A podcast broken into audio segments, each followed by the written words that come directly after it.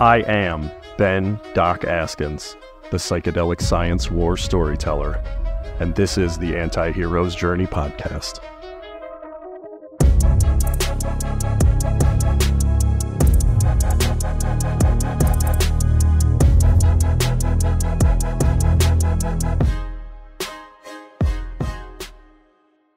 Hey, everybody, Doc here.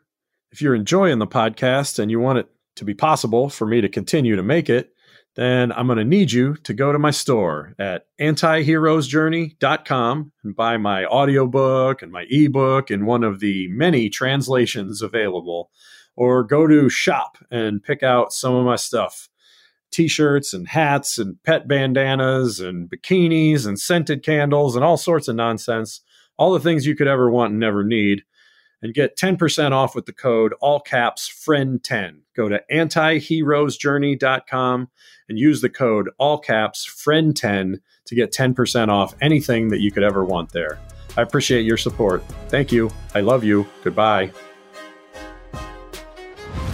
What's up all you anti-heroes out there? I hope the journey's been kind to you. We've got another q5 podcast episode that we're bringing to you where I ask some really awesome people my five favorite questions that I use in preparatory sessions for ketamine assisted psychotherapy. Today I've got Susan Ousterman, and she is the founder of the Vilomah Foundation, which provides peer grief support and other resources to bereaved families with the ultimate goal of creating national memorial gardens to honor the lives lost to substance related causes. She is a drug policy reform advocate who has been advocating for the safe, equitable use of psychedelic medicine since being unable to access Ibogaine to treat her son's opioid use disorder.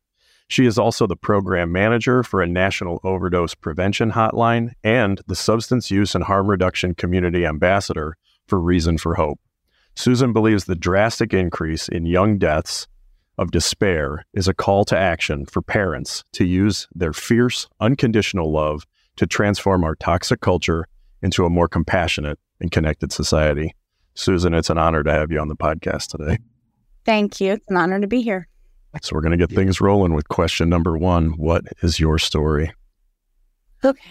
Well, I grew up in a suburban home on the East Coast Catholic school had some childhood trauma, used psychedelics myself at a young age, and um, was actually arrested very young and went to a teen wilderness program, which luckily I did well at. You know, I know there's a lot of problems with those programs these days. And I kind of straightened myself out by about 16 and married a Marine at 21. Had my first child at 22 second at 23, a day later, year and a day. And then uh, just kind of had the normal suburban life until some problems with my marriage and um, went on to be gaslit and started taking a lot of medication for a misdiagnosed bipolar disorder for many years ended up getting divorced and my my son who at the time was about 12. He didn't do well with the divorce. He had a lot of anxiety from childhood, and he began to self medicate his anxiety with substances. About 18, I learned he um, had been taking my mom's pain pills, and that quickly turned to injecting heroin, fentanyl. Immediately from the start, we were failed by the system my first, you know, when I learned he was using it, he he was going through withdrawal for the first time, and he came to me, and he had cramps in his hands, and he's like, I don't know what's going on. He was terrified, so I called my family doctor, and he said, you know, take him to the ER. I took him to the ER, and um, they put him on a gurney in the hallway and left him sit there. Uh, wouldn't even give him IV hydration. You know, they just was, and I was like, you know, why aren't you helping my child? What's going on? You know. Eventually, well, that day, they found one rehab that was 415 miles away because my son was on his father's TRICARE insurance and it was horrible. They nothing. So uh, as I was trying to find a closer location, he couldn't deal with the withdrawal anymore. Ended up using again and got in a car accident, totaled his car. So I flew him down to this one option that we had. And um, they basically did nothing for him. He proceeded over the next six years to be in and out of different treatment centers for, he went to 15 total. No help. These, these places were a joke. And then he stayed sober for 11 months leading up to my wedding, which was kind of nice, you know, walk me down the aisle. Then he relapsed again and it got real bad. He was on the street in Kensington by choice. His shame wouldn't allow him to come home.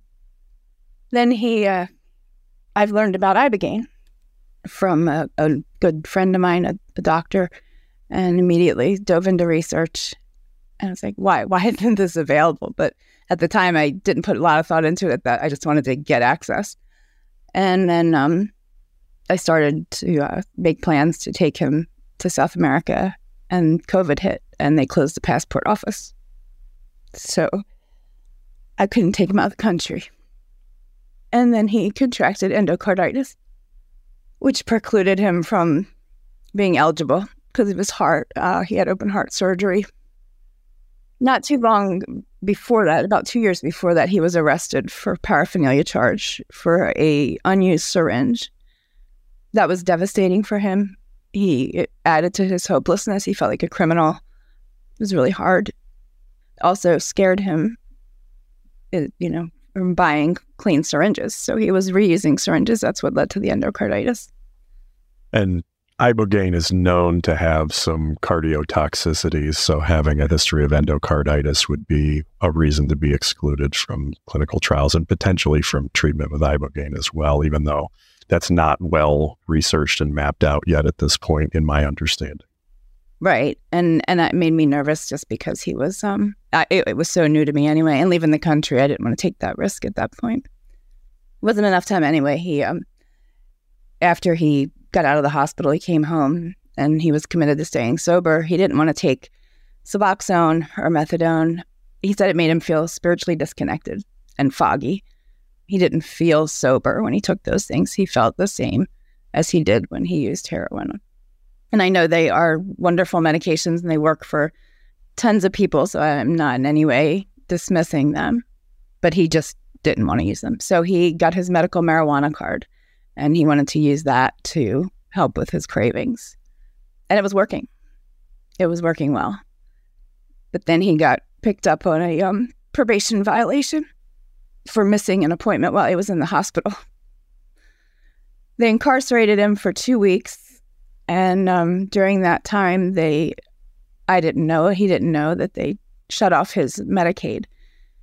They wouldn't release him from jail until he was set up to go into a county approved recovery home, which didn't allow medical marijuana use. So he, he went there and um, shortly thereafter he, he relapsed again. And we tried to get him into detox. And that's when we learned he didn't have medical insurance anymore which was illegal. Um, there was a law passed that he they had they weren't allowed to do that. Didn't know at the time, so uh, we applied for county funding to pay for him to go, and they wouldn't fund him because he had a medical marijuana card. So he was brokered into um, one of the bad facilities. He died two weeks later.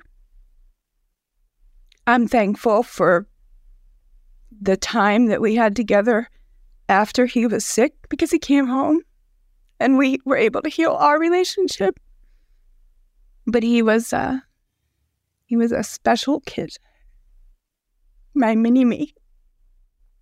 So uh shortly after his funeral, I made a list of every intersection that I felt could have prevented his death.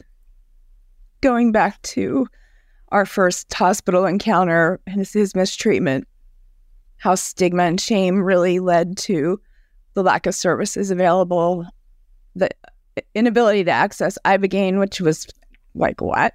You know, like it's so deep and corrupt and so I've been kind of tackling each one of those issues since then and really thought that this advocacy thing would last a couple weeks. Um, I would find all the answers and someone up there really smart and, and and capable was handling all those things. And I've yet to find that person. so it's been two and a half years and I'm I'm not even close to down halfway my list. There's a lot of problems in this country, a lot of problems, and it's uh, kind of scary. Strategic Navigators reduced my income tax bill by over 50%. These guys save entrepreneurs anywhere from 40 to 60% on their income taxes. Click the link in the description to schedule a call and see what these guys can do for you. If you enjoy paying as much as possible in taxes, then just ignore everything I just said. But I do believe, like you said in my bio, that um, the moms particularly, no offense to dads, it just seems to be mostly moms, are really going to move the needle on this because we have no fear. We've lost our children. I'm not afraid to go to jail. I'm not afraid to not have money. I don't care. Those things don't bother me. Like this mission is, we're not going to stop. And, um, you know, you picture the moms lifting up the cars from their kids. It's kind of like that. There's a lot of us although sometimes it's like hurting cats because we all have grief brain.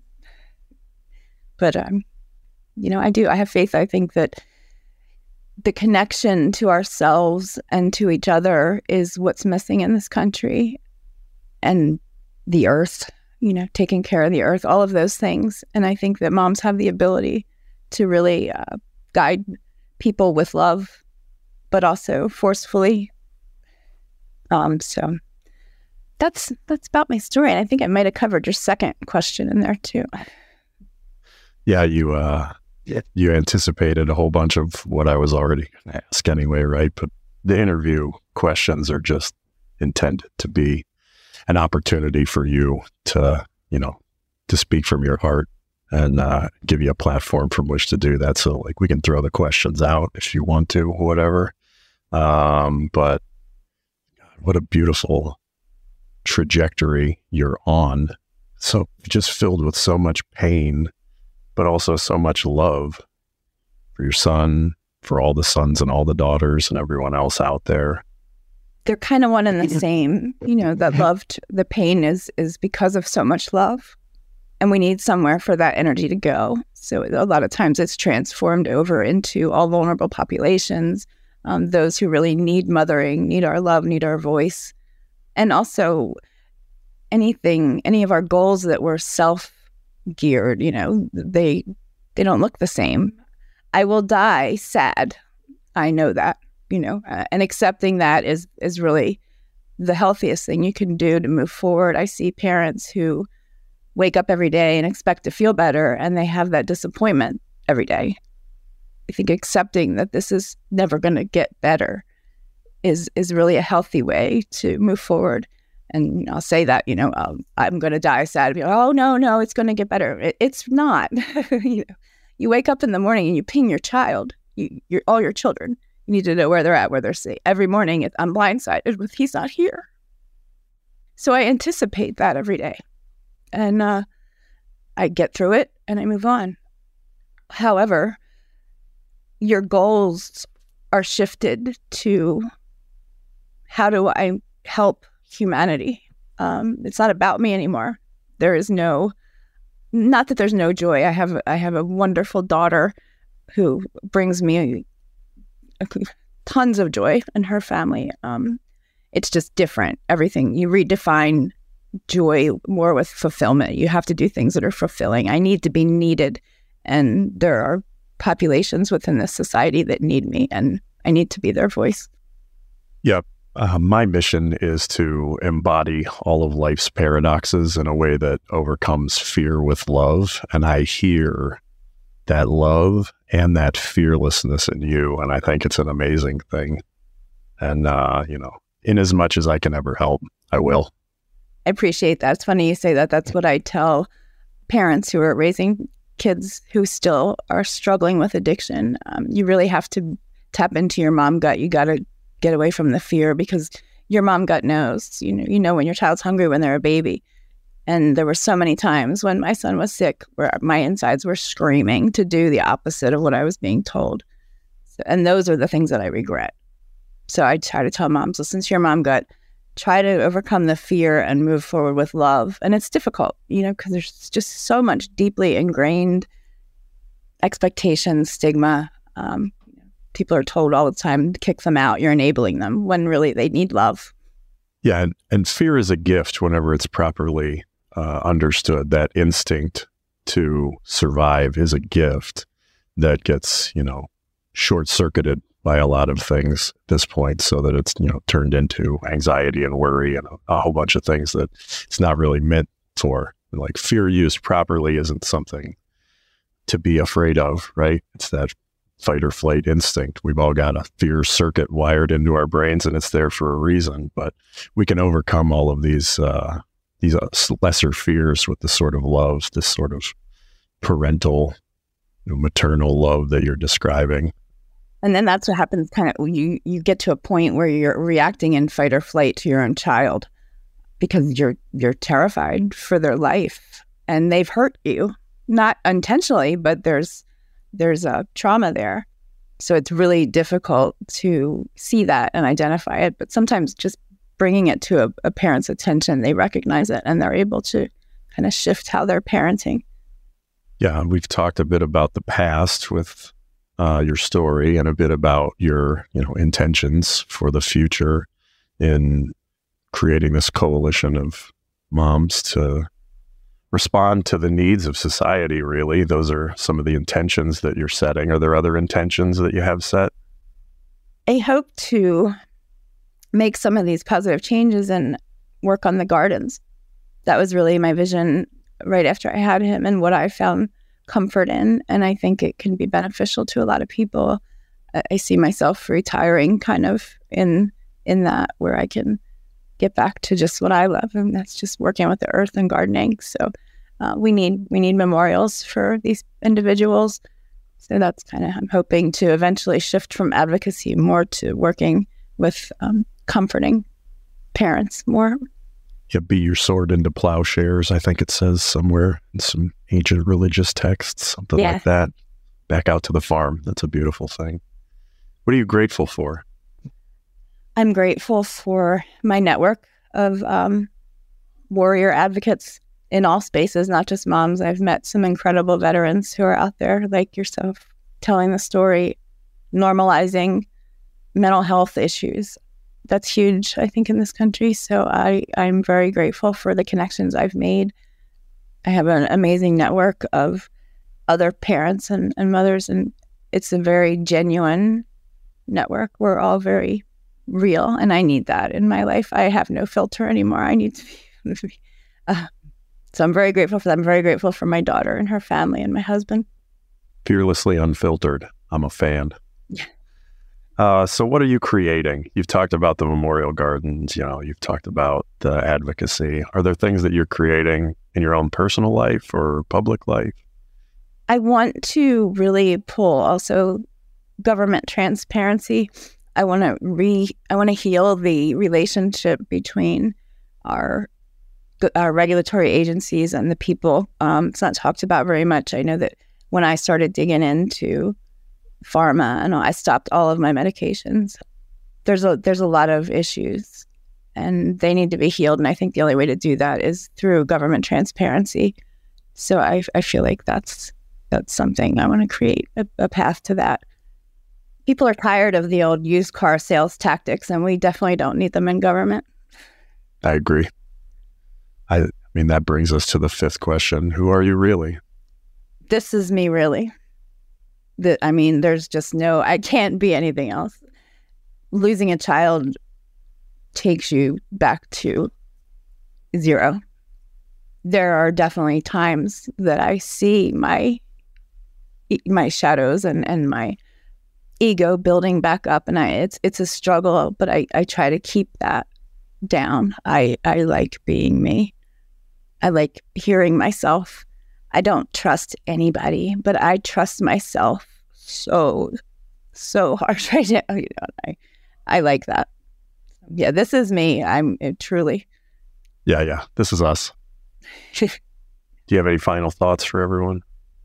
Just please try to quiet the noise in your life and trust your gut. That's my advice to everybody always. It's, it's right usually. Al- Always, I'll say. I couldn't possibly add anything to that. Thank you for coming on the podcast. Thank you. Doc out.